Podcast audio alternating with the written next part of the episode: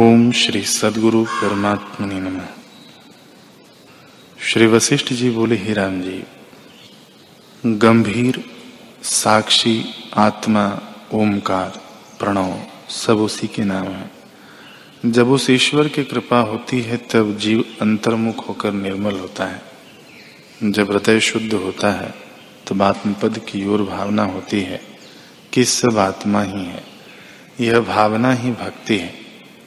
हे राम जी, जब विवेक दृढ़ होता है, तब जीव उस परम पद को प्राप्त होता है, जो चैत्य से रहित चैतन्य घन है।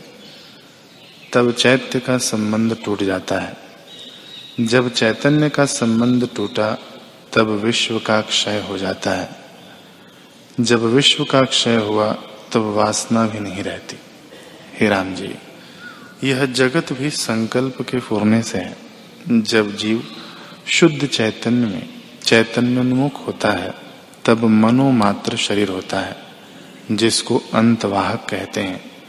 और जब वासना दृढ़ होती है, तब आदि भौतिक प्रतीक होने लगता है। हे राम जी, इसका उत्थान ही अनर्थ का कारण है। जब यह चेतन होता है, तब इसको अनर्थ की प्राप्ति होती है, और मैं मेरा इत्यादि जगत भाषित होता है।